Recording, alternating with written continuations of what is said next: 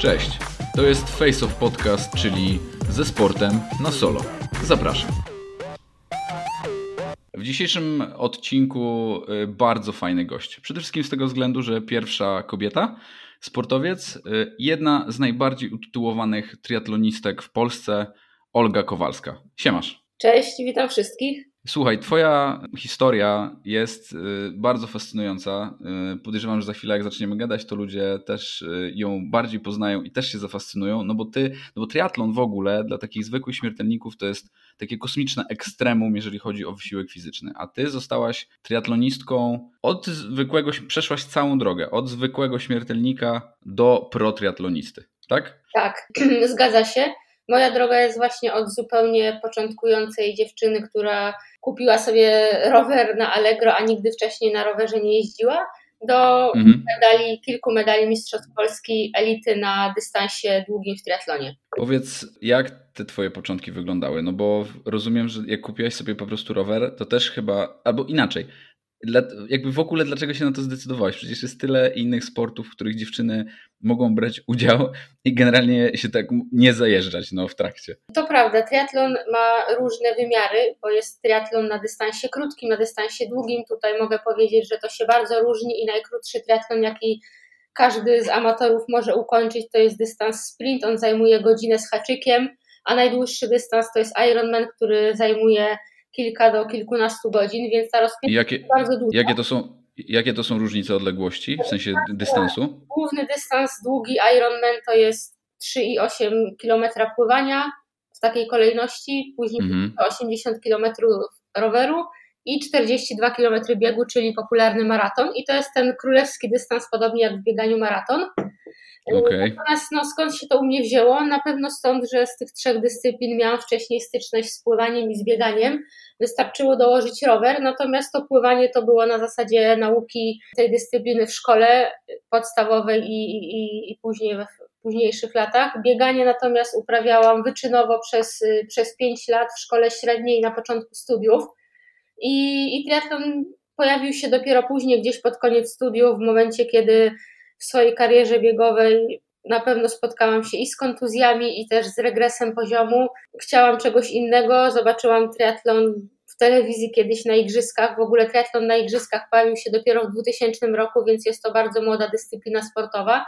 E, no mhm. i stało mi w głowie, że może skoro już pływać potrafię, e, biegać też, to dołożę ten rower i po prostu spróbuję czegoś, czego zawsze chciałam spróbować, e, natomiast długo długo się to we mnie tliło i dopóki wyczynowo biegałam, nie miałam takiego pomysłu, żeby próbować, ale w momencie, kiedy pojawiły się i kontuzje, i też to bieganie już nie sprawiało mi tyle frajdy, y, postanowiłam, że spróbuję, spróbuję triatlonu i, i tak jak wspomniałam, po prostu kupiłam sobie rower szosowy i, e, i po prostu zaczęłam tym rowerem na studiach dojeżdżać do pracy. I, i, I tak ten triatlon się zaczął. A na jakich dystansach wcześniej biegałaś? Y, biegałam od sprintu 400 metrów do dystansów y, najdłuższych, jakie są na bieżni, więc jest to lekkoatletyka. 5 kilometrów biegu to jest najdłuższy dystans na bieżni y, w tej kategorii młodzieżowej jeszcze. I, no i, i to było coś najdłuższego. Nie, wchodząc w triathlon nie, nie, myślałam w ogóle o dystansie długim, o dystansie Ironmana, który jest tym najbardziej popularnym dystansem, mhm. dystansie połówki. No właśnie, bo to, bo to straszny skok, no. Tak. Od 5 kilometrów do maratonu, nie? Tak, ja po prostu chciałam spróbować triatlonu i w pierwszym roku próbowałam triatlonu na dystansach krótkich.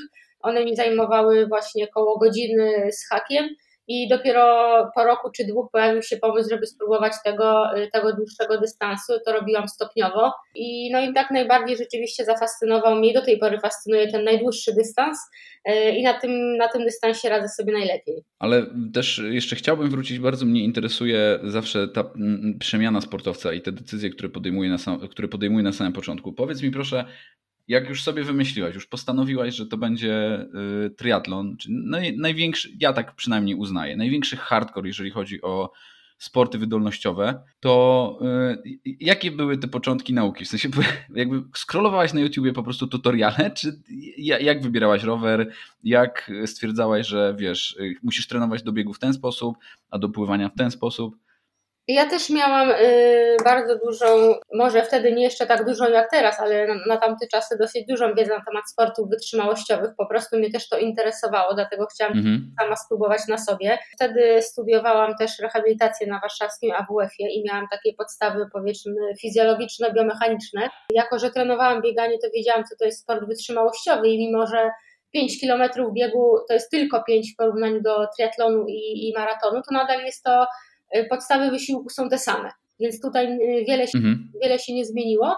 I oczywiście metodą prób i błędów ja próbowałam na początku sama coś działać w tym triatlonie, Natomiast bardzo szybko y, doszłam do wniosku, że tutaj potrzebuję po prostu pomocy i ktoś musi mną pokierować. Mhm. Y, I tak moja koleżanka ze studiów, z którą razem trenowałam bieganie, pokierowała mnie do swojego kolegi, który jest triatlonistą, był wtedy triatlonistą i znał się po prostu na tym najlepiej. W Warszawie też nie było dużo takich, y, wielu takich osób. No i to tak naprawdę ten kolega wprowadził mnie w ten świat sportu triatlonu. I mhm. kolega jest dzisiaj, a właściwie od 6 lat moim mężem.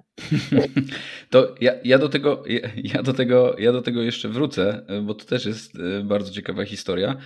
Mm, ale jak, no dobra, jak już masz, masz tego mentora, to od czego się zabrać najpierw? No bo masz właściwie mieszankę trzech dyscyplin w jednej. Niektórzy nie są w stanie, ja na przykład, y, zrobić tych dystansów na rowerze czy biegowo y, oddzielnie, a to trzeba przecież wszystko zmiksować. Tak, to naprawdę polecam po prostu zacząć od krótkich dystansów, nie myśleć od razu o, o tym najdłuższym z możliwych, tak jak o maratonie, tylko no jeżeli na dzisiaj wydaje Ci się, że jesteś w stanie przebiec 5 km, to dystans sprintu y, w triatlonie, czyli właśnie tam jest na koniec bieganie na dystansie 5 km, nie będzie stanowiło problemu i trzeba po prostu bardzo małymi krokami zacząć przygotowywać się tak jak ja zaczęłam cały rok, Miałam na to mhm. rok, żeby się przygotować i dopiero latem wystartowałam w pierwszych zawodach. Jako, że też miałam przeszłość i potrafiłam pływać i biegać, E, no to start po kilku miesiącach treningu dla mnie nie był, nie był jakimś e, wielkim wyzwaniem. Bardzo mi się to spodobało. Też w swoich pierwszych dwóch startach, które zrobiłam, e, wygrałam te zawody i okay. po prostu zobaczyłam, że dobrze sobie w tym radzę, więc kolejny rok sumiennie, cały rok przepracowałam i w kolejnym roku już startowałam w pełni, w pełni po prostu przygotowana. Yy, ale tak jak mówię, no jeśli ktoś myśli o bieganiu, a nigdy nie biegał, to nie zaczyna od maratonu, a zaczyna od najkrótszego dystansu na ulicy, jaki jest, czyli 5 kilometrów i podobnie jest z triatlonem. I mając na to 10 czy 12 miesięcy, da się, da się do tego po prostu solidnie przygotować i, i, i, nie jest to jakimś takim wielkim wyzwaniem. Ale to wtedy przygotowujesz się holistycznie, w sensie na przykład załóżmy, że masz 6 jednostek treningowych w ciągu tygodnia i na przykład tam dwa dni masz roweru, trzy dni pływania, czy na przykład masz tak, że masz dzień i na przykład rano idziesz przed pracą pływać, potem idziesz do pracy, potem jedziesz na rowerze, a w nocy biegasz, czy jak to wygląda? To jest tak, że triatlon ma swoje podstawy w tych trzech składowych, czyli w pływaniu, w jeździe na rowerze i w bieganiu. I żeby zauważyć progres i żeby się rozwinąć, trzeba zrobić minimum, minimum dwie, a najlepiej trzy jednostki każdej dyscypliny w tygodniu. Bo jeżeli się biega mhm. w tygodniu, no to tak się stoi w miejscu i, i nigdzie się nie ruszy. Więc tutaj jest podobnie i nawet tak jak powiedziałeś, zazwyczaj ten trening amatora, czyli tak jak ja zaczynam, właśnie wygląda w ten sposób, y, że rozkładam sobie po dwie, trzy jednostki każdej dyscypliny w tygodniu. Rano robię przykładowo pływanie, a wieczorem rower. Następnego dnia na przykład biegam i, i jest to, i, i, wygląda to w ten sposób. Jest, są to takie puzzle, które trzeba na początkowym etapie po prostu te treningi wykonywać, a w późniejszym mhm. etapie no, potrzeba też trenera, który, który powie, w jakiej kolejności te treningi powinny być wykonywane. No bo triatlon odbywa się w jednej kolejności, pływanie, rower, bieg i, i po prostu jakby realizacja treningów w danej kolejności ma też wpływ później, później na to, jak sobie radzimy na zawodach.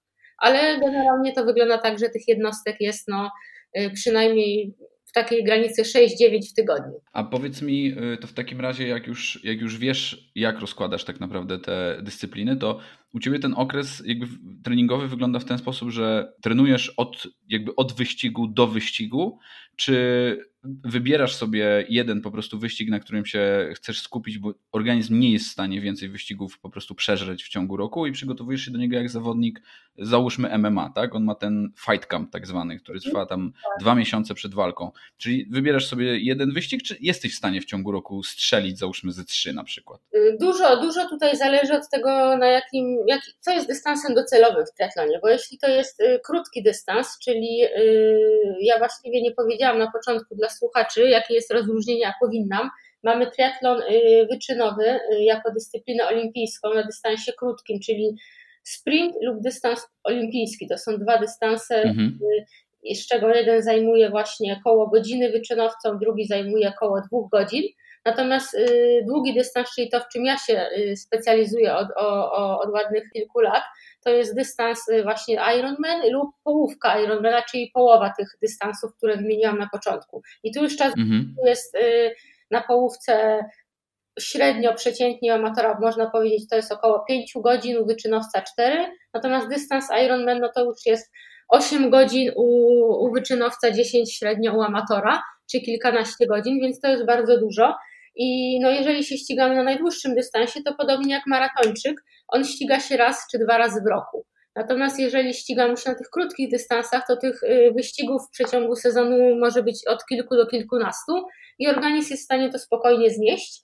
Podobnie jak amator biegania byłby w stanie wystartować 5 czy 10 razy na piątkę czy na dychę, mhm. natomiast y, no, w maratonie wystartowałby raz czy dwa w sezonie, a musiałby się do tego cały rok szykować. W Polsce y, ze względu na klimat wygląda to w ten układ roczny wygląda w ten sposób, że właściwie od jesieni, czyli tak jak teraz mamy listopad, od jesieni do maja to jest okres przygotowawczy, no i od, od maja do do września, czyli tak jak mamy wiosna, lato, można już mhm. na zewnątrz, jest to sport outdoorowy, więc musimy mieć i wyższą temperaturę na zewnątrz i też taką temperaturę y, zbiorników wodnych, w których można pływać, bo my pływamy w jeziorach, w rzekach, y, w morzu i no, temperatura musi być mhm. odpowiednia, więc no, sezon trwa zazwyczaj od maja do września i w tym okresie zaliczam y, kilka startów. Ja ścigałam się i na połówce Ironmana i na Ironmanie i zawsze w sezonie zaliczałam tak gdzieś średnio 5-6 startów w przeciągu tych kilku miesięcy. Wow, wow. No to w, w, powiedz mi teraz tak. Y, wygląda to wszystko, znaczy to, to o czym mówisz jest totalnie yy, kosmiczne. Czyli jakby osiągnięcia i twoje i to jak wygląda ten sport, to jest dla, no, dla niektórych osób rzeczy, której oni nigdy nie będą w stanie sięgnąć. I u, niestety u, cie, u ciebie ten transfer też był troszeczkę łatwiejszy, no bo przyszłaś jednak ze sportu wyczynowego. Tak jak sama powiedziałaś, miałaś tam, tam jakąś wiedzę przynajmniej o tym, jak taki sport powinien wyglądać, przynajmniej ta część biegowa w jakiś sposób.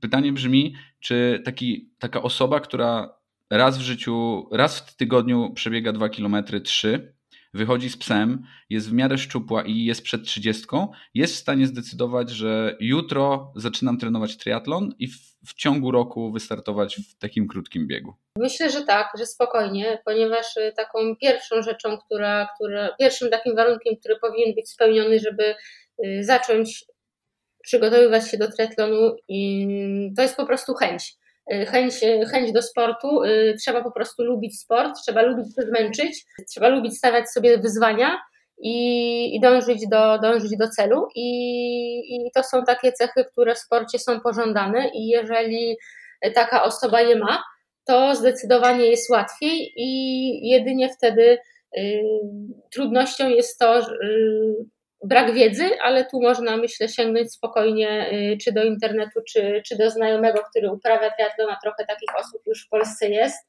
Y, I, i, i spokojnie zacząć, tak? Bo to mhm. tyle, tyle tak naprawdę na początek wystarcza i, i tyle mi wystarczało, i tak naprawdę do tej pory ten sport y, po jakichś tam moich osiągnięciach dalej mnie fascynuje. E, to może bardziej y, z punktu widzenia tego, czym ja się na co dzień zajmuję, bo jestem też trenerem triatlonu i, i przygotowuję ludzi e, na różnym poziomie zaawansowania, ale mhm. y, jeżeli ktoś zwyczajnie nigdy nie miał styczności z wysiłkiem fizycznym i nie lubi się zmęczyć, spocić, e, i dać sobie w kość, to po prostu się w tym sporcie nie odnajdzie, bo, bo sam, tak jak powiedziałeś, to jest y, na pierwszy rzut oka, jak powiesz komuś triatlon, to się wydaje bardzo ciężki sport, natomiast on też jest bardzo przyjemny. To są trzy, trzy odmienne dyscypliny, które się wzajemnie przeplatają dają mhm. mnóstwo satysfakcji na co dzień w treningu, nie są monotonne, bo nie robisz jednej dyscypliny na dzień w dzień. Jest małe ryzyko przeciążenia i kontuzji, bo pracuje całe ciało i, i nie tak jak w bieganiu, gdzie te przeciążenia są największe. Tutaj możemy sobie y, odciążyć układ ruchu i na rowerze i w pływaniu, więc jakby jest ten sport bardzo ciekawy, ale nie da się ukryć, że jest, to jest wymagający sport Pewnie jak każdy sport wytrzymałościowy cechuje się też y, tym, że po prostu wymaga wielokrotnego powtarzania tych samych czynności. Y, natomiast to, to myślę jest taka podstawa do tego, żeby, żeby zacząć, y, jeżeli ktoś miał styczność z jakimkolwiek sportem i chce i lubi się zmęczyć. To właśnie też chciałbym wrócić do tej kontuzyjności, no bo mnie najbliżej zawsze było do sportów kontaktowych, więc jakby tam ta kwestia jest prosta, ale właśnie mnie się, właśnie, mnie się wydawało wcześniej, zanim ja nigdy nie rozmawiałem z żadnym e, triatlonistą ani triatlonistką i zawsze zastanawiałem się, jak to jest z tą kontuzyjnością, no bo mm, jednak nastawiasz ten organizm na jakby straszne, mm, przesuwasz ogromne granice wytrzymałości w tym organizmie, no bo jest upał, zmiany temperatury, Yy, co tam jeszcze? No, pedałowanie, bieganie, czyli obciążenia kręgosłupa. Yy, no, nie podnosisz wprawdzie po drodze ciężarów, ale jednak organizm jest cały czas na najwyższych obrotach bardzo długo. Bardzo długo dochodzi też odwodnienie, trzeba sobie dostarczyć Właśnie. energię, yy, żeby w ogóle sprostać takiemu wysiłkowi. Jasne, są to przeciążenia, ale tak jak mówię, ten przygotowania do startu też powinny trwać kilka miesięcy i wtedy ten organizm jest, jest zupełnie na to gotowy. Mi bardzo rzadko y, zdarzało się y, odnosić jakieś kontuzje, przeciążenia y, w trakcie, gdy trenowałam triatlon, a trenowałam go 8 lat i w przeciągu 8 lat nie miałam kontuzji i przeciążeń w porównaniu do biegania, które wcześniej trenowałam i tam właśnie te kontuzje też były jednym z powodów, dla których ja przestałam trenować samo bieganie. Mhm. Więc tu na pewno to ryzyko kontuzji jest dużo, dużo mniejsze. I, I raczej bym się tego zupełnie nie obawiała, jeżeli, jeżeli y, ktoś mnie słucha i chciałby po prostu spróbować triatlonu, to, to po prostu warto się y, odezwać do, do, do trenera i spytać, jak to zrobić z głową. Y, I wtedy to ryzyko kontuzji czy przeciążenia jest naprawdę, naprawdę znikome.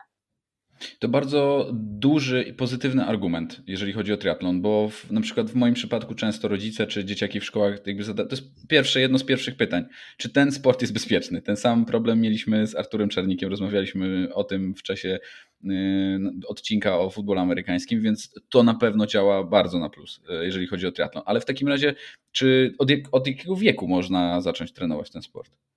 W ogóle sport młodzieżowy w triatlonie zaczyna się dość późno, jeżeli sobie weźmiemy za przykład pływanie, no to jest to sport, który zaczyna się z kolei bardzo wcześnie. Dzieciaki 6-7 lat już pływają w klubach, e, treningi mhm. czy dwa razy dziennie. Natomiast do triatlonu takiego wyczynowego z myślą o igrzyskach przychodzą zawodnicy, którzy e, już pływali wcześniej, czyli mieli podstawę przynajmniej 5 czy 10 lat treningu pływackiego, nie osiągnęli tam wybitnych rezultatów i, i, i poszli w triatlon. Takie najmłodsze kategorie wiekowe dzieci które już startują w pełnym triatlonie, gdzie jest pływanie, rower, bieg, no to jest kategoria młodzika i jeśli dobrze pamiętam, to jest y, około 14-15 lat. Y, okay. Więc to nie jest bardzo wcześnie. Już ten układ ruchu y, jest gotowy na to, żeby przyjąć obciążenia i biegowe, i rowerowe, więc nie jest to niebezpieczne. Ale dzieje się to krok po kroku, czyli najpierw jest dziecko, które ileś lat pływało, Później przychodzi, przychodzi ten okres, kiedy dokłada się bieganie i rower, i, i rzeczywiście później już w kategoriach starszych y, jest się gotowym do tego, żeby, y, żeby brać udział w zawodach triatlonowych. Czyli gdzieś tak od 15-16 roku życia do 23 to jest kategoria młodzieżowiec, i później już powyżej 23 lat to jest kategoria senior, i w takim wieku startują y, najlepsi na świecie na igrzyskach. Czyli jeżeli słuchają nas jacyś rodzice nastolatków, to jak najbardziej można wysyłać. Tak, zdecydowanie. Y, ten triatlon, y, o którym my mówimy, dzieli się też na, na dwie jakby kategorie, czyli kategoria wyczynu, gdzie najwyższym y, możliwym do osiągnięcia punktem rozwoju są właśnie Igrzyska Olimpijskie. E, jak w wielu innych sportach, natomiast mhm. triatlon, którym ja się zajmowałam i zajmuję nadal, e, czyli dystans długi, no to nie jest dystans olimpijski, nie jest dyscyplina olimpijska, więc największym takim, najwyższym możliwym punktem do zdobycia są Mistrzostwa Świata, które co roku odbywają się na Hawajach, to jest właśnie dystans mhm. Ironman, i co roku też odbywają się Mistrzostwa Świata na dystansie o połowę krótszym, czyli popularna połówka Ironmana i one co roku wędrują, są w innym miejscu na świecie. I jakby wyczyn to jest jedna strona triatlonu i ten dystans krótki, który kończy się Igrzyskami Olimpijskimi, a dystans długi to jest zupełnie inna bajka. I tutaj mamy startujących i wyczynowców, i amatorów, czyli ludzi, którzy na co dzień mają i pracę, i życie rodzinne i po prostu traktują triatlon jako hobby, e, jako spędzanie wolnego czasu i mają ten po prostu swój, e, swoje życie uporządkowane i jest w tym życiu również czas na, na triatlon i, i tacy amatorzy też mogą sięgać po, po takie tytuły jak inni na świecie, czyli mogą się kwalifikować na Mistrzostwa Świata i tam walczyć z najlepszymi. Wtedy odbywa się to w kategoriach wiekowych, czyli tacy amatorzy co 5 lat mają swoją kategorię wiekową. Y, no bo jasne jest, że jeżeli przykładowo ja czy ty mamy 30 kilka lat, y, a są zawodnicy, amatorzy, którzy mają 50 czy 60 lat, no to oni nie mieliby szansy rywalizowania z nimi, ponieważ są z góry na Y, straconej pozycji, więc no ta rywalizacja w triatlonie na świecie odbywa się wśród amatorów w kategoriach wiekowych tak co 5 lat i, i jakby tych zawodów i w Polsce i na świecie jest bardzo dużo do wyboru. Y, można próbować właśnie się kwalifikować i walczyć o te, o te najwyższe miejsca y, w swojej danej kategorii wiekowej. To jest bardzo ciekawe, że mm, myślę, że większość ludzi też tak myśli, że ten sport jest jednak bardzo taki. Mm, jednokierunkowy. To znaczy, że jeżeli już w nim startujesz, to musisz być jak Robert Karaś i nie masz wyjścia. Po prostu jakby musisz walić Ironmany i coraz większe odległości możesz tylko pójść pro, a okazuje się, że on jest bardzo przekrojowy i tak naprawdę możesz gdzieś znaleźć dla siebie jakieś tam malutkie miejsce bez względu na to, ile masz lat, co wcześniej trenowałeś albo czy w ogóle cokolwiek trenowałeś i po prostu y, traktować triatlon jako zajawkę. Tak, zdecydowanie to jest taki element stylu życia i nie jest powiedziane, że każdy musi y, dążyć do tego dłuższego dystansu, który jest najbardziej taki prestiżowy, czy też właśnie ma te swoje, jest owiany legendą i ma swoje Mistrzostwa Świata na Hawajach. Y, nie jest tak, ponieważ w Polsce i na świecie mamy mnóstwo zawodów do wyboru na również bardzo krótkich dystansach, które są dostępne dla ludzi, którzy nawet wcześniej nie mieli styczności ze sportem wytrzymałościowym, czy choćby ja zajmuję się przygotowaniem amatorów, którzy naprawdę wcześniej nie mieli doświadczenia w żadnej z dyscyplin i uczyli się tego sportu od początku mm. zupełnie, gdzie ruszali się, byli aktywni fizycznie na poziomie 2-3 godzin w tygodniu a okay. teraz trenują triatlon na poziomie 10 godzin w tygodniu, czy 15 godzin i, i, i tacy ludzie też w triatlonie są. Yy, są ludzie, których urzeka długi dystans, tak jak mnie i w nim się zakochują. Są ludzie, którzy poprzestają na yy, dystansach krótkich, które zajmują yy, godzinę czy dwie, to nie musi być 5 czy 10 godzin na trasie i też można się w tym odnaleźć i też jest w tym y, sporo, sporo satysfakcji i dużo możliwości y, spełnienia się y, w sporcie. A jak już się, już się w to wkręcasz, już w to po prostu wszedłeś, to jednak jest to sport indywidualny. Jak y, te dyscypliny, czy na przykład ty masz na to jakiś sposób? Jak, no pewnie teraz już masz sposób, no bo masz męża, który trenuje podobną dyscyplinę, ale w, jak, jak utrzymać ten taki mm, bardzo silny mentalny status, no żeby po prostu tę zajawkę dalej ciągnąć, no bo domyślam się, że u amatorów szczególnie na pewnych etapach no pojawią się bariery, które będą się wydawały nie do przejścia. Tak, ja myślę, że przede wszystkim, tak jak powiedziałeś, to jest sport indywidualny i to, co my sobie wypracujemy, taki efekt po prostu będziemy mieli na zawodach. Natomiast ważne jest to, żeby otaczać się ludźmi, którzy ten sport rozumieją, którzy mają mhm. większą wiedzę na ten temat i którzy wciągną cię w ten sport i będą cię w nim trzymać, motywować i zachęcać do tego, żeby sięgać mm, po coś więcej. Ja miałam takie wsparcie od początku i, i, i jakby moje moja cała kariera i, i, starty i przejście, bo ja też przechodziłam z kategorii amatora do kategorii pro i już walczyłam na trasie z zawodnikami wyczynowymi, no to jest ogromne wsparcie mojego męża, który cały czas ze mną był i mi podpowiadał, co robić, jak robić lepiej. Natomiast z punktu widzenia trenera, to powiem szczerze, że trzeba mieć grupę, z którą można, y, można wspólnie potrenować, czy wyjechać na zawody, czy pojechać na obóz, czy wziąć udział w treningu grupowym, y, chociażby raz na tydzień, czy kilka razy w tygodniu. I takie rzeczy w triatlonie są w Polsce i każdy może sobie wybrać, czy jest bardziej indywidualistą i woli trenować samodzielnie, zgrać to z pracą na co dzień i mieć tylko trenera, który czuwa, y, ale jednak jest ktoś, kto czuwa i kto cię rozumie i z kim możesz porozmawiać, czy wolisz y, uczęszczać na zajęcia grupowe i, i wtedy masz tam grupę 10, 15 czy 20 osób, z którymi mm, znajdujesz wspólny język, rozmawiasz o problemach, wyzwaniach codziennego dnia. Więc y, ta otoczka i społeczność y, jest bardzo ważna i bez tego triatlon dzisiaj nie istnieje. I to jest to, co urzeka, myślę, większość ludzi w triatlonie. To jest świetne towarzystwo i na zawodach, mhm. i, i na co dzień. To opowiadasz e, troszkę coś takiego, co według mnie w żadnym innym sporcie, znaczy ja się w ogóle nie spotkałem z niczym takim w żadnym innym sporcie poza lacrossem, że środowisko trzyma się bardzo mocno razem. Znaczy nie ma żadnej kosy pomiędzy drużynami ani krajami każdy zawodnik lacrosse otworzy ci drzwi, jeżeli podróżujesz po prostu gdzieś do jakiegoś miejsca na świecie. Mówisz, słuchaj, ja też gram, czy mogę wpaść na trening, czy może nie masz tam gdzieś łóżka, na którym, kanapę, na którym mógłbym się, wiesz, zwalić po prostu na jedną noc. I z tego, co ty opowiadasz, wygląda to po prostu podobnie. To też ma taką zasadę międzynarodową? Y, zdecydowanie. No, na takim poziomie naszym polskim wygląda to w ten sposób, że jest teraz bardzo dużo klubów triatlonowych, amatorskich, który, y, w których są trenerzy i jest grupa podopiecznych i, i tutaj zawodnicy są ze sobą mocno, y, mocno związani. Natomiast pomiędzy tymi, pomiędzy tymi klubami, zespołami, teamami też istnieje, istnieje taka nić porozumienia i, i spokojnie ci zawodnicy między sobą również wymieniają się swoimi doświadczeniami. Natomiast na takim poziomie międzynarodowym mm, to również ma miejsce, ponieważ startujemy w zawodach, y, które są na całym świecie. Jest tam mnóstwo zawodników y, z, różny, z różnych krajów, można też nawiązać y, pewne znajomości.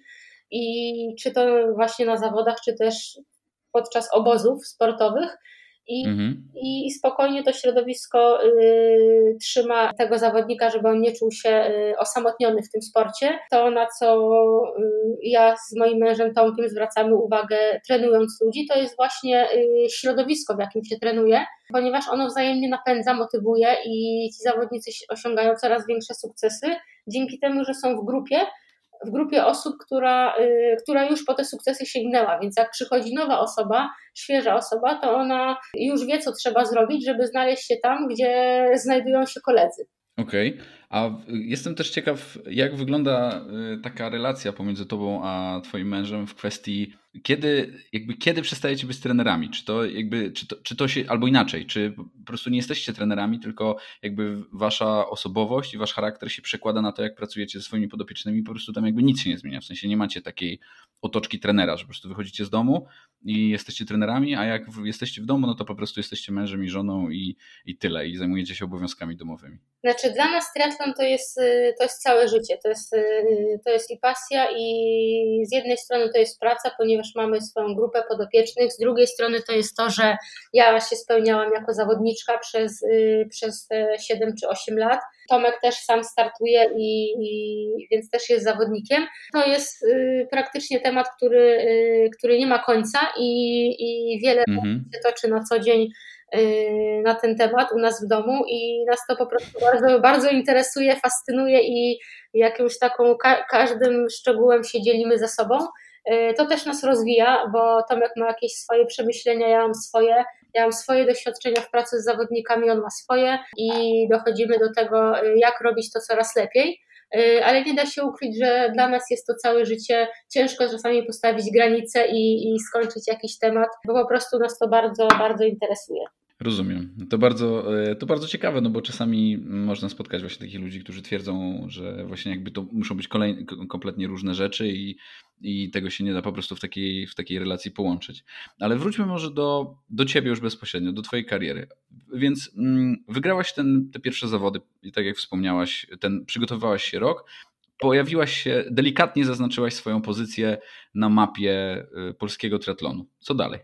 Dalej triatlon zaczął się bardzo dynamicznie w Polsce rozwijać, ponieważ teraz mamy 2020 rok i niemalże od maja do września każdy weekend to jest kilka startów w Polsce. Y, na jednych zawodach potrafi w Polsce startować 2000 osób, podczas gdy jak ja zaczynałam przygodę, to były największe zawody na 150 osób. I wow, to niezły progres. Tak, triathlon się bardzo rozwinął. Y, startujących ludzi, amatorów jest y, znacznie, znacznie więcej. To jest kilkaset procent przyrostu. I, no i po pierwszych startach bardzo mi się ten sport spodobał. Chciałam trenować więcej do tego, żeby być, y, żeby być lepszą i zobaczyć, dokąd mnie to zaprowadzi. Nie miałam jakiegoś planu na siebie takiego kilkuletniego, ani też celu, do którego dążę. Ja po prostu na co dzień lubię, lubię się zmęczyć, lubię trenować. Wysiłek fizyczny jest, mhm. mi daje dużą satysfakcję i przede wszystkim taką rzeczą, która była zawsze nadrzędna, jest mój własny rozwój. Jeżeli ja się rozwijam, y, to mi to pasuje. I pierwsze kilka lat startowania w kategorii y, właśnie amatorskiej doprowadziło do tego, że stawałam na podium, wygrywałam zawody i no nie było już y, czegoś więcej, po co mogłabym sięgnąć. Postanowiłam spróbować tego najdłuższego dystansu po kilku tam trzech czy czterech latach treningu i wystartowałam na dystansie Ironman i na tym dystansie zdobyłam kwalifikację na Mistrzostwa Świata na Hawajach. Wow. Y, to powiedz mi, y, jak już, jak, te, jak przeszłaś do tego, mm, do tego długiego dystansu i go, i go pokonałaś, to, to co przed tymi Hawajami? W sensie, czy musiałaś się kontaktować na przykład ze związkiem naszym polskim, czy korzystałaś z jakiegoś wsparcia w ogóle komercyjnego, totalnie prywatnych na przykład inwestorów, czy wszystko to ogarnęłaś po prostu sama? Na pewno to jest tak, że istnieje coś takiego jak Polski Związek Triatlonu i tak jak w wielu innych dyscyplinach, y, ten związek wspiera zawodników na poziomie wyczynowym, czyli na poziomie triatlonu na dystansie krótki.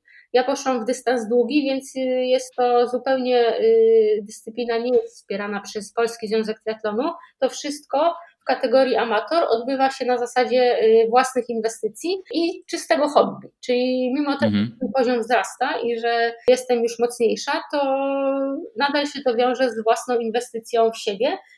Mi też to pasowało. Nie byłam od nikogo zależna. Miałam swoją pracę, zarabiałam i mogłam to wydawać na, na poprawianie po prostu swojego poziomu i tak do tych Hawajów y, dobrnęłam. Też, też nie był to na pewno na tamte czasy dla mnie y, łatwy wydatek, bo polecieć tam, wystartować i skompletować sprzęt i przygotować się to były na pewno, y, na pewno spore wyzwanie finansowe, ale tym bardziej byłam jakby z tego zadowolona, że, że udało mi się tego dokonać. Trzeba mieć tego świadomość, że Hawaje to jest coś takiego, to jest taki święty gral w triatlonie. Ma mhm. o tym pewnie 95% osób, które już weszły w triatlon i wiedzą, co to są Hawaje.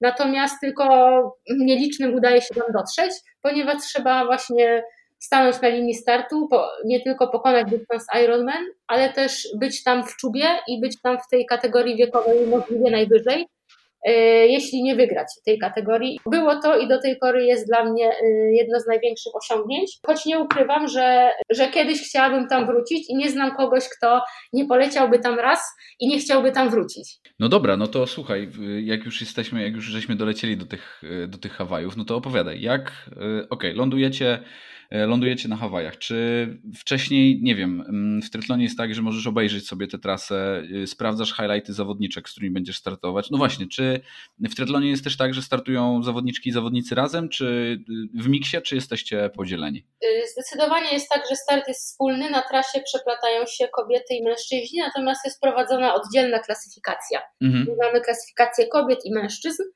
Natomiast y, na pewno to jest start, który można sobie obejrzeć w internecie. Jest to, myślę, częściej y, wpisywana fraza y, na YouTubie. Przy Ironmanie pojawiają się od razu Hawaje. I, I tak można, można się mnóstwo rzeczy dowiedzieć z internetu, jak wygląda tam start. Natomiast myślę, że to jest nie więcej niż 50% tego, co cię tam tak naprawdę czeka, a, a czeka cię piekło.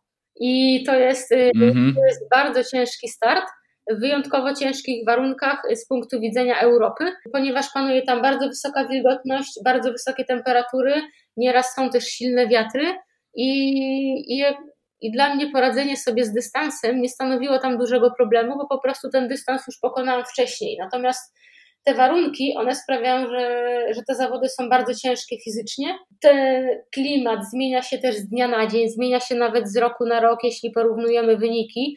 I przykładowo u mnie na starcie to były warunki bezwietrzne, natomiast temperatura 40 stopni, e, bardzo duża wilgotność i, i takim, takim elementem, który sobie zapamiętałam, było to, że trzeba sobie wyobrazić, że bieg, bieg rozgrywa się na takiej autostradzie i biegniesz po asfalcie, są po środku idzie taka żółta linia, a po bokach idą mhm. białe linie, które wyznaczają nam pasy na jezdni. E, I jest tak gorąco, że najlepiej biec po tych białych albo żółtych pasach, bo asfalt jest rozgrzany do czerwoności i troszkę pali w stopy.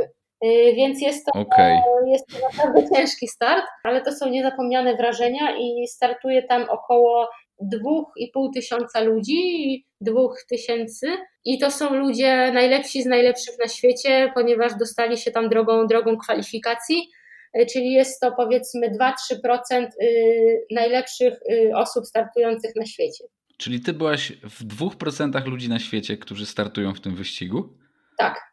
No dobra, to tu już yy, nasuwa mi się masa innych pytań, w których chciałbym krytykować nasze media, że nic o tym nie mówiły, bo w którym to było roku? To było w 2015 roku. Wtedy się zakwalifikowało z Polski 10 osób, teraz kwalifikuje się więcej, około 20 osób co roku z Polski. Yy, to jest sport niszowy i yy, nie jest też sportem olimpijskim, więc jest w nim dużo mniej pieniędzy, dużo mniej mediów i mniej prestiżu. Też może to jest z tym związane. Y, że nie ma tego sportu tak dużo, tak dużo w mediach. Pewnie może trochę bardziej popularny niż twój sport, lacrosse, y, no ale y, jednak są w tym jakieś mistrzostwa świata. Natomiast, no, tak jak mówię, wszyscy amatorzy robią to z pasji i sami za to płacą i sami tego chcą, nikim tego nie finansuje. Więc no to też jest coś, coś pewnie, co odróżnia ten sport triatlon na długim dystansie od triatlonu wyczynowego, tego olimpijskiego. Wiesz, zrozumiałbym niemówienie o tym, jeżeli nie mielibyśmy w tym wyników, nie? Bo z lacrossem jest trochę tak, że faktycznie polska reprezentacja po prostu nie ma jakichś tam klos, nie jesteśmy mistrzami Europy czy mistrzami świata. No ale kiedy jesteśmy w pierwszej dziesiątce, bo byłaś w pierwszej dziesiątce, o ile dobrze tak, pamiętam, jak tak. ze sobą rozmawialiśmy, e, no to błagam, no to kurde. Tak, ale powiem Ci, że to yy, naprawdę y, Polacy yy, startują na tych Mistrzostwach Świata, natomiast y, też nie osiągają spektakularnych sukcesów i myślę, że do tej pory, do dzisiaj takie największe sukcesy to jest y, właśnie wspomniany y, Robert Karaś, który startował na dystansie podwójnego i potrójnego Ironmana, czyli coś innego niż te Hawaje i on tam zdobył Mistrzostwo Świata, dlatego też pewnie w mediach o tym słychać najbardziej.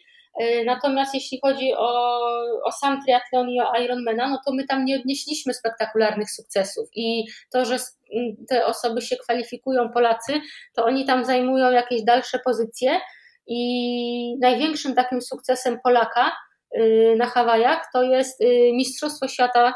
Jeden Polak w historii zdobył Mistrzostwo Świata w swojej kategorii wiekowej 2017 roku Marcin Konieczny. Jest on wychowankiem mm, właśnie y, klubu Trinergy, w którym ja pracuję i y, Fantastycznie. y, mojego męża. I to jest największy sukces w historii polskiego triatlonu, tego amatorskiego na długim dystansie. Poza tym nie było nigdy, wiesz, mm, chociażby podium, czy poza mną też, też w, pierwszej dziesiąt, w pierwszej dziesiątce w ostatnich latach zdarzyło się, że kilka osób było w tej pierwszej dziesiątce, więc ja widzę, że w przeciągu pięciu lat y, to się zmienia i idzie to do przodu i Polacy też są coraz lepsi i też już walczą o te wyższe miejsca.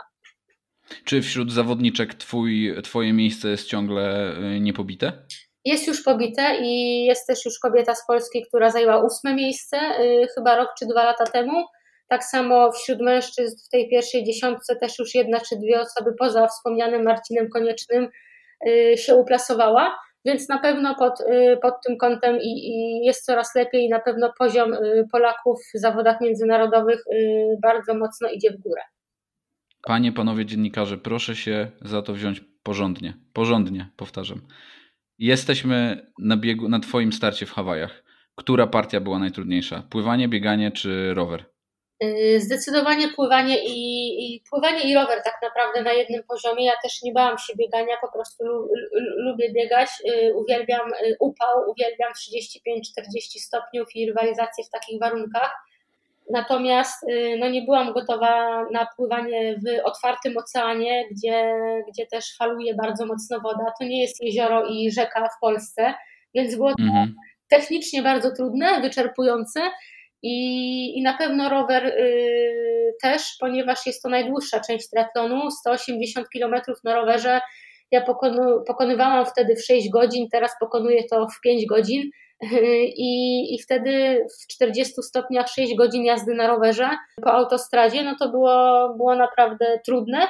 Y, było też trudne mentalnie, żeby, żeby poradzić sobie z tak długim wysiłkiem, więc zdecydowanie pływanie i rower to coś, co mi sprawiło najwięcej trudności. A powiedz mi, czy jest, zawsze chciałem zadać to pytanie komuś, kto trenuje triatlon, czy jak y, masz te trzy etapy, to wiesz, że na jednym będziesz, y, załóżmy, że płyniesz w akwenie i to nie są, nie, nie jest ocean, jakby możesz się spodziewać pewnych warunków, to wiesz, że kurde, na, na bieganiu pocisnę bardziej, ale na rowerze muszę troszeczkę odpocząć i tak dalej, i tak dalej. Jest... Czy przesuwasz sobie te, te, wiesz, te elementy trochę tak jakby próbujesz oszukać na, jednym, na jednej dyscyplinie, żeby odpocząć na innej? To jest na pewno taktyka, więc jest coś takiego w triatlonie jak taktyka, ale przede wszystkim wynika to z Twoich mocnych i słabych stron. Każdy triatlonista lepiej czuje się w jednej dyscyplinie, ale czuje się słabiej w innej i tutaj musi zarządzać swoimi siłami bardzo dobrze, ponieważ no, to jest wysiłek, który trwa, w moim przypadku Ironmanko poniżej 10 godzin, Natomiast dla mhm. wielu osób to jest 12 czy 15 godzin i nie da się tego robić na, na dużej intensywności. To jest po prostu pokonywanie kilometrów w miarę komfortowym tempie, jeżeli dbasz o picie i jedzenie na trasie. Więc zarządzanie tym i na, już na pływaniu w trakcie jazdy rowerem, żeby nie, nie zrobić tego zbyt mocno, bo potem tych sił zabraknie, no jest, jest, rozkład tempa jest taką bardzo ważną, bardzo ważną sprawą tutaj i, yy, ja też biorę pod uwagę to, że Y, moją mocną stroną było zawsze bieganie, natomiast jest to bardzo trudne w momencie, kiedy bieg jest ostatnim etapem y, i ja już jestem bardzo zmęczona. Więc y, też w treningu zwraca się uwagę na to, żeby poprawiać swoje słabe strony, no żeby one tymi słabymi stronami nie były.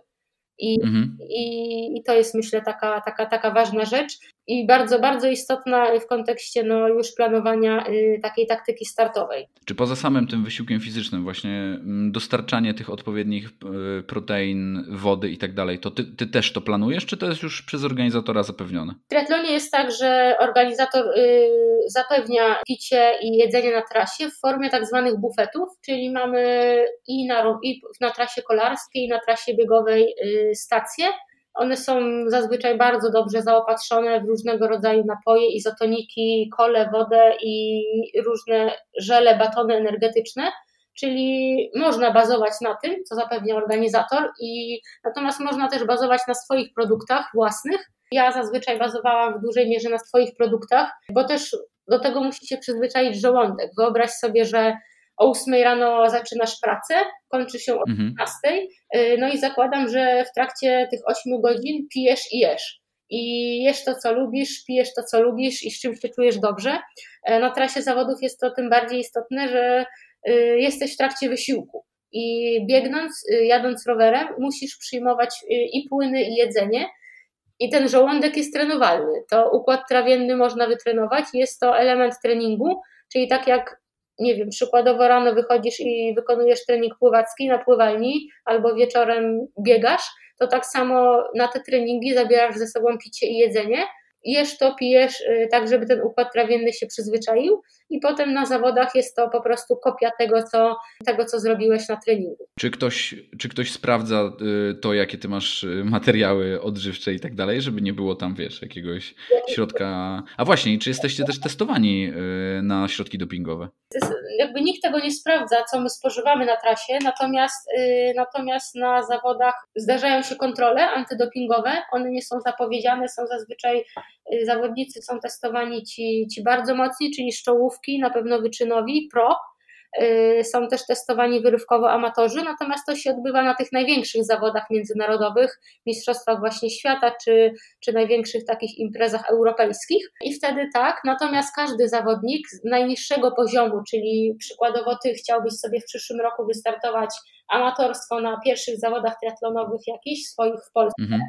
Y, to zawsze jest tak, że podpisuje się regulamin, i w tym regulaminie jest informacja o, o kontroli antydopingowej i o tym, że y, zobowiązuje się przestrzegać zasady i, i, i to tyle, tak? Y, jeśli chodzi o starty moje własne, to ja nigdy, nie by, nigdy takiej kontroli nie miałam, natomiast wiem, że to się zdarzało wśród moich kolegów i koleżanek, którzy też startowali i, i tyle. Jest, jest jakby coś takiego, jak, jak ta kontrola istnieje i, i, i realnie takie rzeczy się zdarzają. Czy trzeba w trakcie na przykład zwracać, to też y, przyuważyłem oglądając czasami właśnie czy highlighty, czy jakieś tam e, transmisje w internecie, czy są jakieś takie dziwne, newralgiczne punkty, na które trzeba zwracać uwagę? Na przykład, no nie wiem, ćwiczenie szybkości przebierania się. No bo pomiędzy pływaniem a rowerem, no to tam musisz się pewnie przebrać. A to, to tak, jest coś takiego jak strefa zmian czyli y, to, co się dzieje po pływaniu przed rowerem i to, co się dzieje po rowerze, a przed bieganiem, to są właśnie strefy zmian, czyli możliwość przebrania się, zmiany sprzętu. Mhm. Ten czas, który spędzamy w strefie zmian, on się wlicza do całkowitego czasu na mecie, czyli no, liczy się to, jak szybko to zrobimy i, jest to istotna część triatlonu. Ćwiczysz w domu przebieranie się na czas? Jest to, jest to bardzo takie, no naprawdę jest to ważne nawet na długim dystansie, który zajmuje kilka godzin, a te parę minut ma znaczenie, jeżeli się bijemy o te najwyższe pozycje. I tak, zdecydowanie sobie można to po prostu ćwiczyć w domu, można to ćwiczyć y, w trakcie jakichś treningów.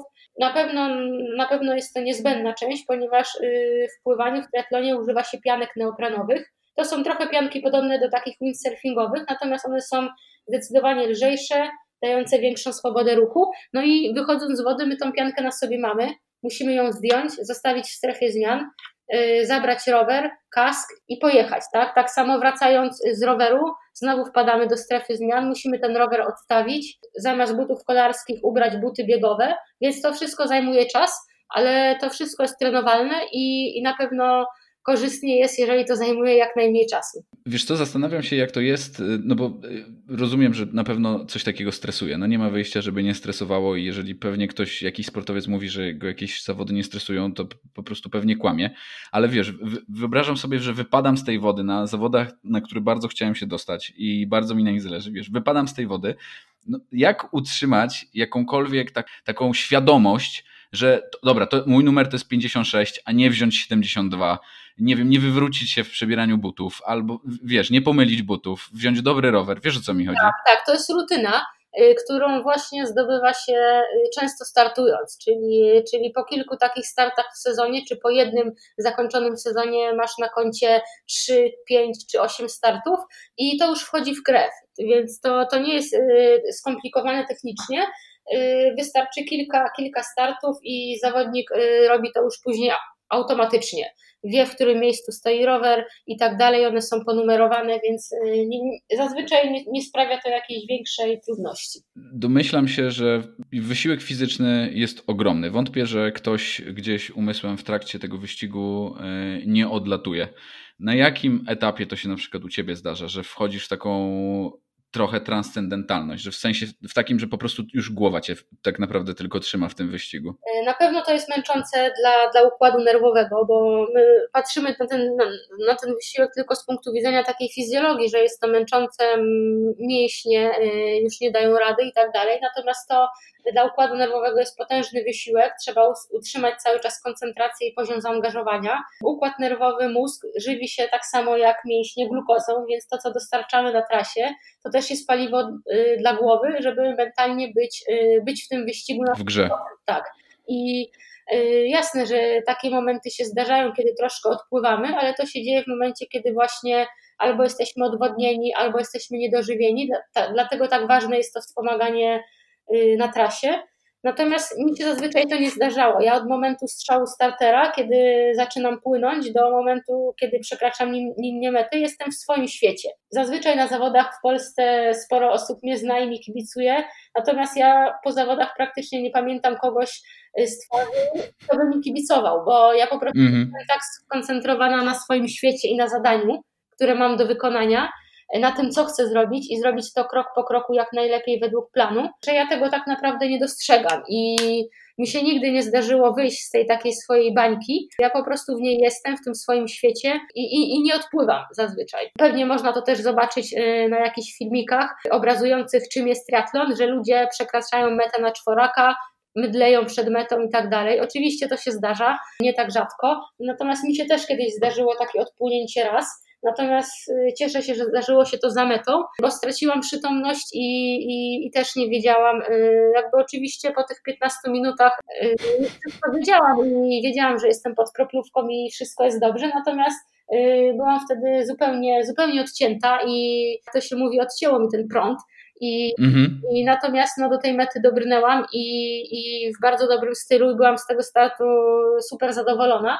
Natomiast raz mi się coś takiego zdarzyło i w głównej mierze jest to spowodowane takim no, niedoszacowaniem tego, ile powinnam y, zjeść czy wypić na trasie, ale też trochę tym, że jak już mówimy o takim mentalnym przygotowaniu, to, to ja potrafię dać z siebie więcej niż 100%. To znaczy ja jestem, wiem na ile jestem przygotowana, ale na starcie daję z siebie takiego maksa, praktycznie więcej niż, yy, niż jestem w stanie sobie wyobrazić. Czy to, twoje, czy to twoje skupienie jest na tyle silne, no bo z, z, tego co opowiadasz, w sensie możesz naprawdę dużo, jeżeli chodzi o wysiłek fizyczny. Czy to twoje skupienie jest, to jest tak silne, jesteś tak silna Y, mentalnie, że nie masz tak, że masz po prostu trudne momenty w czasie biegu, albo miałaś taki jakiś kiedyś, nie wiem, czy właśnie na tych Hawajach, czy w innym wyścigu taki najtrudniejszy moment, że po prostu w głowie słyszałeś głos, no bo każdy, kto trenuje, to słyszy ten głos, że daj se po prostu spokój. Zdecydowanie takie głosy się pojawiają y, nie tylko na startach, y, pojawiają się nawet w momencie, kiedy dzwoni budzik rano i zakrywam się kołdrą, a trzeba, a pada i trzeba wyjść na trening. Mniejszy ten trening. E, tak, na trasie się takie rzeczy e, pojawiają. Im dłuższy wysiłek, tym tych głosów jest więcej, e, organizm ma więcej kryzysów. Natomiast ja zazwyczaj staram się to zostawić w tyle i myśleć o tym, nie co mnie teraz boli, jak ciężko mi jest, tylko o tym, co jest przede mną. Jak ja wiem, w którym punkcie jestem na trasie i co jeszcze mam zrobić, to tylko na tym się skupiam, co mogę zrobić lepiej, żeby, żeby dobrnąć w jak najlepszym stanie do tej mety. Myślę, że takim jednym z najcięższych moich doświadczeń na trasie zawodów był start y, na dystansie Ironman w Stanach Zjednoczonych y, na, y, w warunkach 3-4 stopnie, lejący deszcz, zimno od rana, ciemno, muszę wyjść, ubrać się w piankę i wejść do zimnej rzeki i najchętniej bym się nakryła po prostu kocem i poszła spać. I był to start najbardziej bolesny, bo Y, jeśli sobie wyobrazisz warunki właśnie takie, że za oknem pada, jest 3-4 stopnie, mhm. po prostu masz, teraz czekacie 10 godzin ścigania na 100%.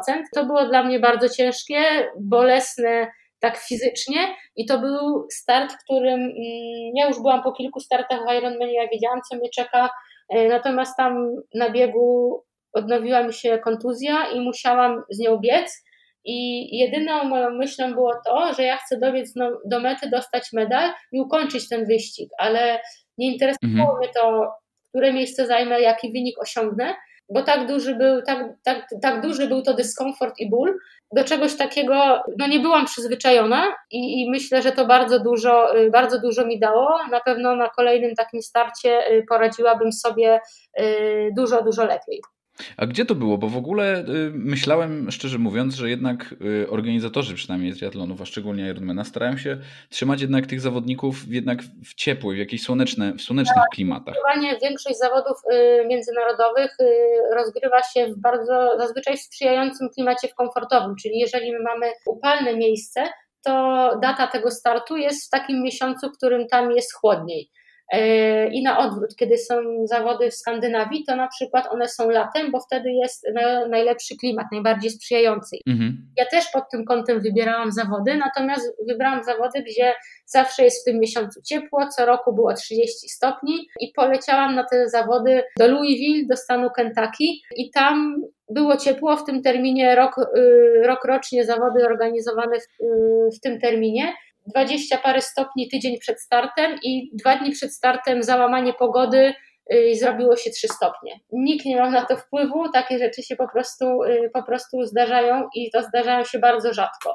Ja jestem osobą, która sobie właśnie zupełnie nie radzi w zimnym klimacie. Jakby ktoś mi powiedział, że tam będzie zimno, to w ogóle bym tam nie pojechała. I natomiast uwielbiam upał. Więc no, to jest coś, z czym po prostu trzeba się czasami zmierzyć i Y, w triatlonie adaptacja do tych warunków no, też jest ważna, czyli tak naprawdę trening w tych warunkach y, jest, jest, ważny, tak? I to, że czasem pada na treningu, jest zimno, nie jest powodem, żeby zapakować się po prostu do domu i ten trening skończyć, y, bo na zawodach sobie zwyczajnie w tym nie poradzimy. I ja też zazwyczaj z tego założenia wychodziłam i w ten sposób, w ten sposób trenowałam, szykowałam się do zawodów.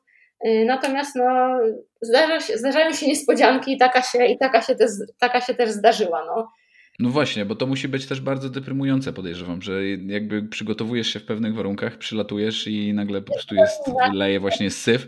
Mówisz, fuck it, ja po prostu tu przyleciałam i, i zrobię to, no jakby nie ma wyjścia. Tak, tak, tak, tak to do, do tego podeszłam zadaniowo, natomiast no, czułam się w wyśmienitej formie i, i pokonały mnie te warunki. I, I też jest tak na Hawajach, y, gdzie te warunki są specyficzne, bardzo trudne i, i nie wszyscy sobie po prostu z nimi radzą. Satysfakcja z pokonania tego dystansu w tak ciężkich warunkach jest podwójna. I, I nawet tak jak teraz rozmawiamy, to zobacz, że wspominam o, y, o tych najbardziej skrajnych i o zimnie i, i o mhm. na Hawajach, y, no bo to zostaje w pamięci. To jest bardzo cenna lekcja. Y, można z tego czerpać wiele i, i w, ten sposób, w ten sposób się uczyć. No. I to doświadczenie na pewno, na pewno procentuje później na kolejnych startach, y, bo kilka startów w upale, kilka startów w zimnie i, i jest się po prostu zwyczajnie bardziej doświadczonym i, i lepszym zawodnikiem. Tak, ja zdecydowanie też na przykład dużo mm, lepiej wspominam, czy też wyraźniej Mistrzostwa Świata, które odbyły się w Izraelu, niż na przykład Mistrzostwa Europy, które były e, w Budapeszcie, no bo też warunki były zupełnie inne i państwo wygląda też trochę inaczej. No ale też my nie mieliśmy jakby ani funduszy drużynowych, ani też no, nie, nie byliśmy w stanie tego organizacyjnie zrobić, żeby się przygotować do tak ostrych warunków upałowych i ja też jestem po twojej stronie 200%, uwielbiam upały. Po prostu jak najcieplej, jak najsłoneczniej, kompletnie mi to nie przeszkadza. Więc jak do tych Hawajów ci się udało przygotować? No bo domyślam się, że większość funduszy pewnie poszła w samą wycieczkę do Stanów Zjednoczonych, ale udało ci się gdzieś wyskoczyć właśnie może do Izraela, może na Kanary, może do Portugalii, żeby się chociaż tam przebiec, przejechać, przepłynąć? Powiem szczerze, z perspektywy tych kilku lat, że pojechałam tam zupełnie nieprzygotowana i nie mam, okay. nie mam takiej możliwości finansowej, żeby gdzieś pojechać w ciepły klimat i się do tego bardzo mm -hmm. przygotować. Ja po prostu chciałam być na tych Hawajach też przed zawodami kwalifikacyjnymi, które sobie zaplanowałam, y, miałam wypadek i jechałam na rowerze i potrącił mnie samochód i złamałam obojczyk i moje przygotowania no trochę y, się pokomplikowały i ten start kwalifikacyjny był bardzo mocno przesuwany i tak naprawdę w ostatnim momencie się zakwalifikowałam na Hawaje. Pojechałam tam też mniej przygotowana, dosyć zmęczona fizycznie, Y, więc nie oceniam tego startu jakoś wyjątkowo dobrze. Natomiast myślę, że ktoś, kto celuje w ten start i już się zakwalifikuje, to na pewno krokiem, dobrym posunięciem jest to, żeby potrenować w ciepłym klimacie y, i do tego, i do tego się zaadoptować po prostu do tego klimatu. Y, mi na pewno też tego zabrakło, ale sam klimat mnie tam, mnie tam nie powalił jakoś.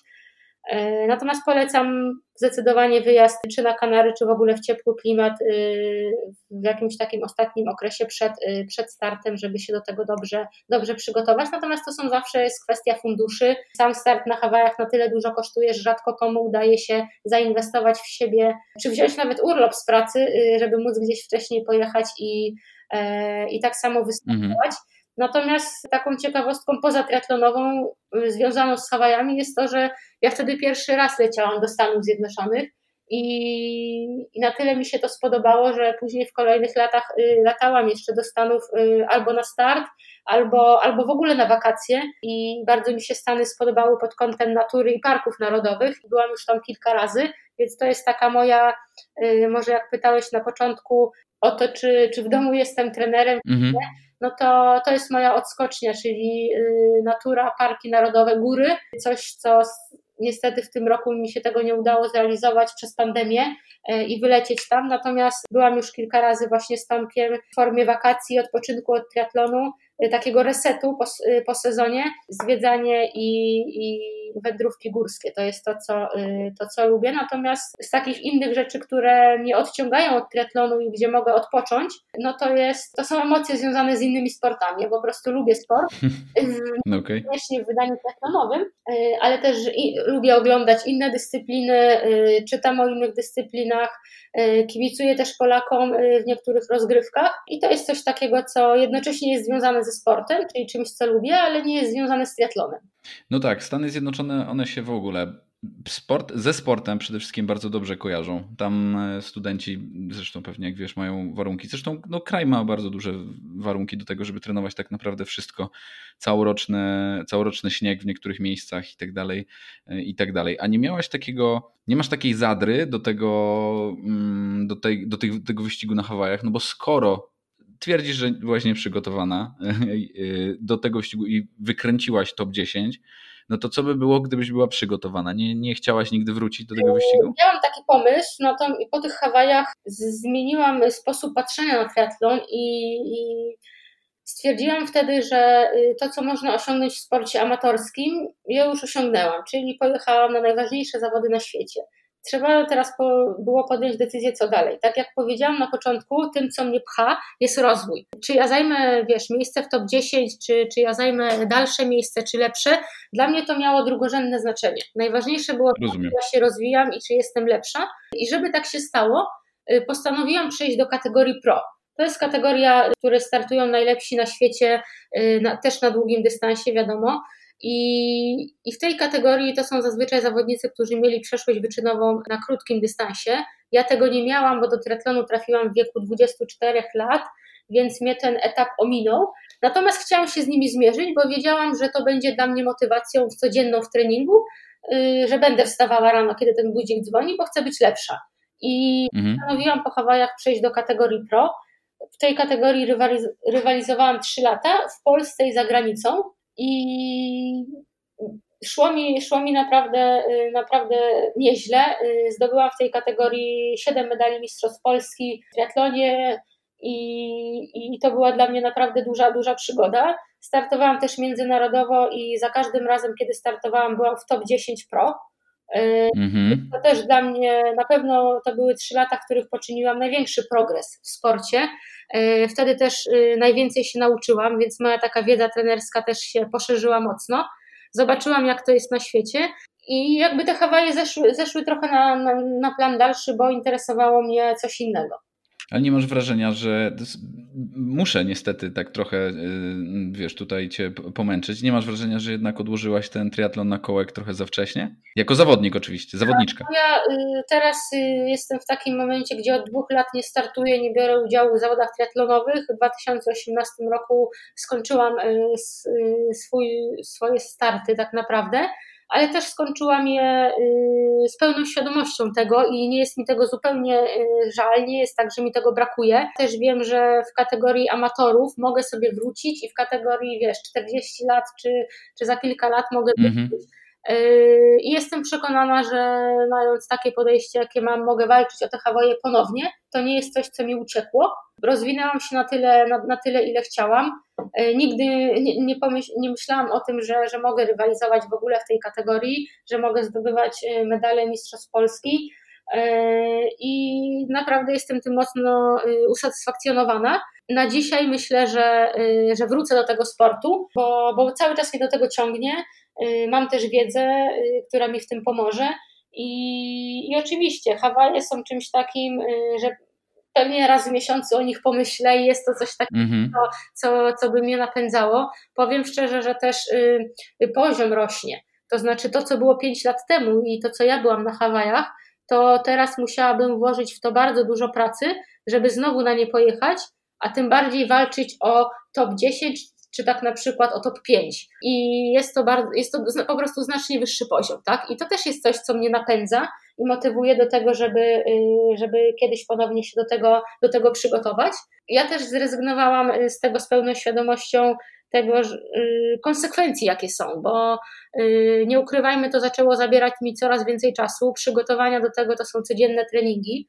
I ja też, y, żeby móc się utrzymać na co dzień i wydawać pieniądze na starty i na podróże, trenuję innych ludzi, y, mam grupę podopiecznych i jest to coś, co daje mi na co dzień dużą satysfakcję. To znaczy, ja cały czas y, zdobywam wiedzę, żeby tych ludzi szkolić jak najlepiej. Ci moi podopieczni i mojego męża kwalifikują się na Mistrzostwa Świata, jeżdżą na te zawody i daje mi to ogromnego kopa do dalszej pracy. Okej, okay, a w, powiedz mi, nie, kurci, nie korciło cię, no bo rozumiem, że, że przejście, jakby mm, to, że jesteś trenerem na pewno daje ci e, bardzo dużo i też e, cię rozwija jako zawodniczka na pewno ciągle, ale nie korciło cię też, żeby na przykład spróbować troszeczkę czegoś innego, takiej innej odmiany, no bo przecież tych biegów różnych i takich jakby mieszanek e, triatlonu jest dużo, nie? Jest na przykład ten Norseman, czyli po prostu w kosmicznie niskiej temperaturze, tym razem nie w kosmicznie wysokiej i tak dalej jest tego sporo i, i, rzeczywiście są takie triatlony bardziej ekstremalne i do spróbowania, natomiast mnie zupełnie do tego nie ciągnie, ponieważ wiem, że największa rywalizacja i największa konkurencja y, jest na Hawajach i jest na, na, na tych zawodach mhm. Y, najbardziej y, prestiżowych, czyli Ironman. Szykowanie się do, do, do, do, zawodów, gdzie ta konkurencja jest, konkurencja jest troszkę mniejsza, zupełnie, zupełnie mnie nie ciągnie. To jest dla mnie motywacją, że są ludzie ode mnie dużo lepsi na świecie, i, i chciałabym, i kiedyś po prostu chcia, chciałabym tego spróbować.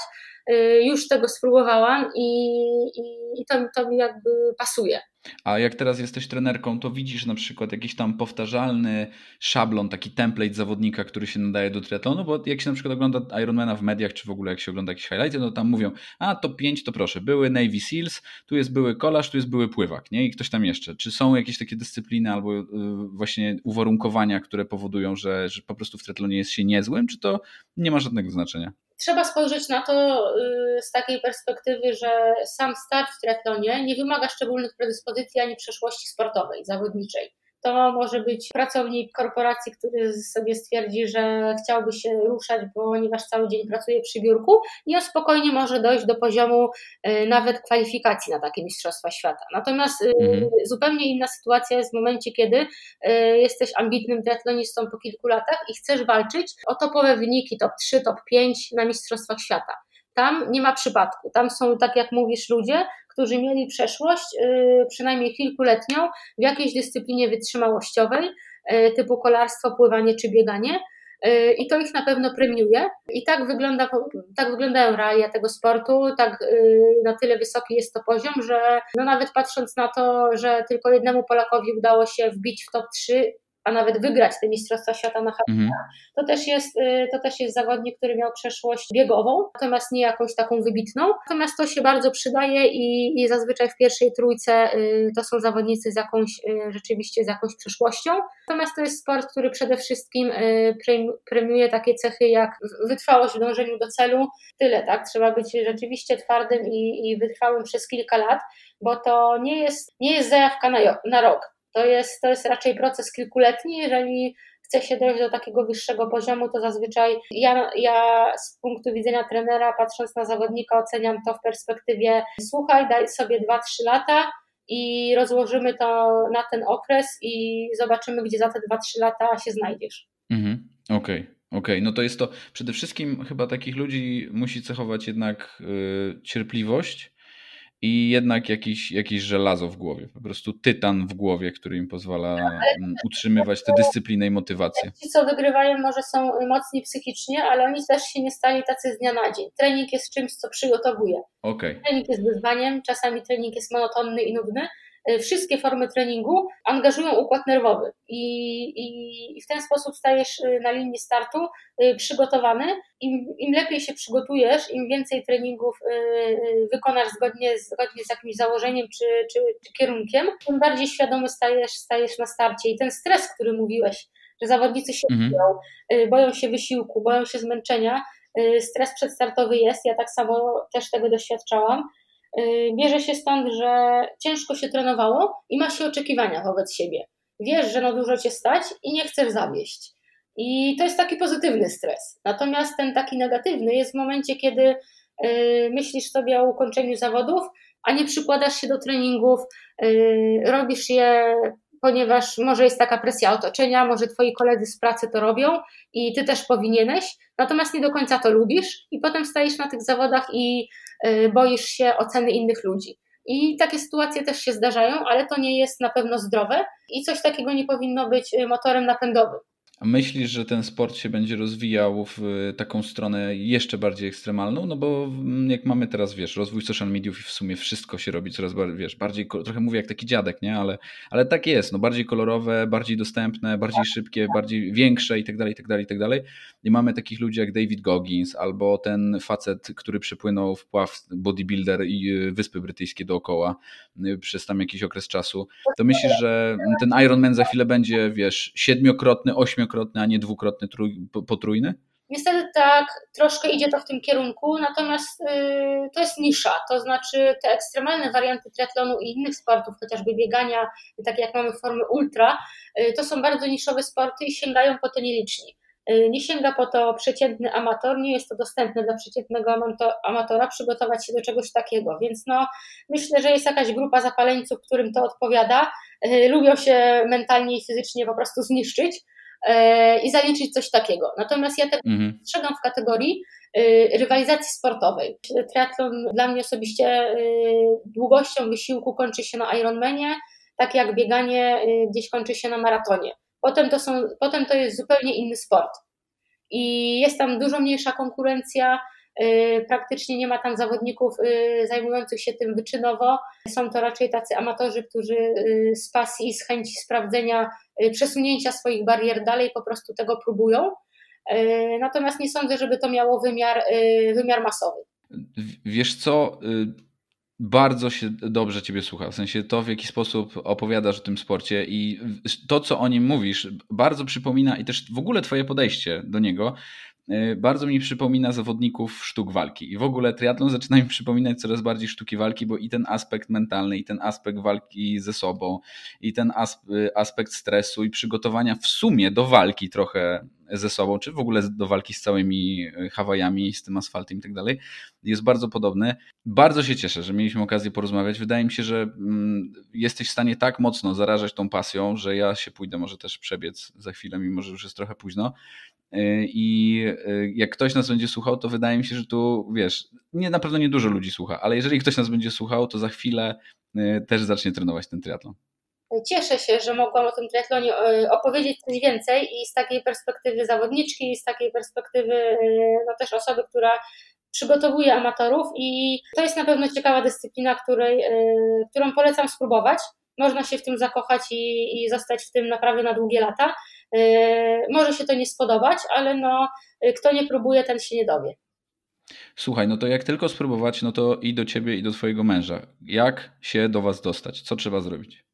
Jesteśmy obecni e, głównie, głównie na Facebooku i na stronie internetowej. E, nasza firma trenerska nazywa się Trinergy i tam, po prostu. tak, można się do nas też odezwać bezpośrednio Olga Kowalska albo Tomasz Kowalski i, i i, i w ten sposób nas można znaleźć, to, to głównie, głównie tak funkcjonujemy.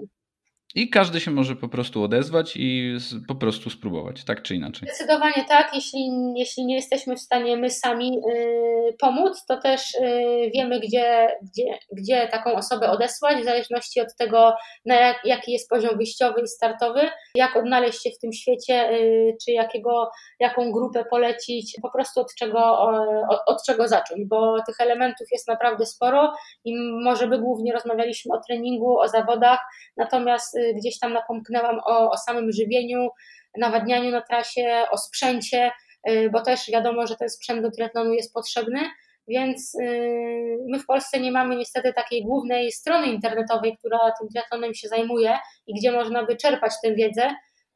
Jeszcze nie ma takiego portalu internetowego, troszkę nad tym ubolewam, więc tą wiedzę czerpię się zazwyczaj po prostu z różnych zagranicznych stron internetowych, bądź po prostu od znajomych, którzy ten triatlon uprawiają i też, i też mogą nakierować. I co? Nie czekać do wiosny, żadne tam odkładanie czy noworoczne postanowienia, po prostu od razu ogień już w zimie. Zdecydowanie najlepszy okres, żeby zacząć, to jest jesień-zima, bo mamy dużo czasu do, do pierwszego triatlonu. Pierwsze triatlony w Polsce to jest maj. E, no i teraz można się, y, można się na spokojnie do tego, y, do tego przygotować y, krok, krok po kroku. No dobra, kurde, wszystko, e, wszystko wiemy. Trzeba po prostu się wziąć za ten triatlon i tyle. Jak nie mediowo, to, to przynajmniej samemu. Bardzo Ci dziękuję. To była ogromna przyjemność e, z Tobą pogadać. Dzięki, dzięki, dzięki, dzięki wielkie, Olga. Ja też dziękuję i, i, i może jeszcze kiedyś do usłyszenia. Natomiast zachęcam do, do zaglądania właśnie na. Yy, czy, czy, czy to na Facebooka naszego, bo tam są aktualności, czy też, też w ogóle na wyszukiwanie, wyszukiwanie triatlonu w sieci, bo to jest no super, super interesujący sport i, i, i warto, warto go spróbować. Koniecznie się trzeba, y, trzeba porywać na długi dystans, bo tak jak mówiłam, no, jeśli jesteś w stanie się porwać na 5 km biegu, to, to na triatlon jesteś gotowy już dziś. Myślę, że do triatlonu na pewno, na pewno wrócimy. To jestem, to jestem o tym pewny, także musisz, wiesz, po prostu czekaj na, to ja tam się odezwę. Nie ma problemu. Dziękuję. Pozdrawiam.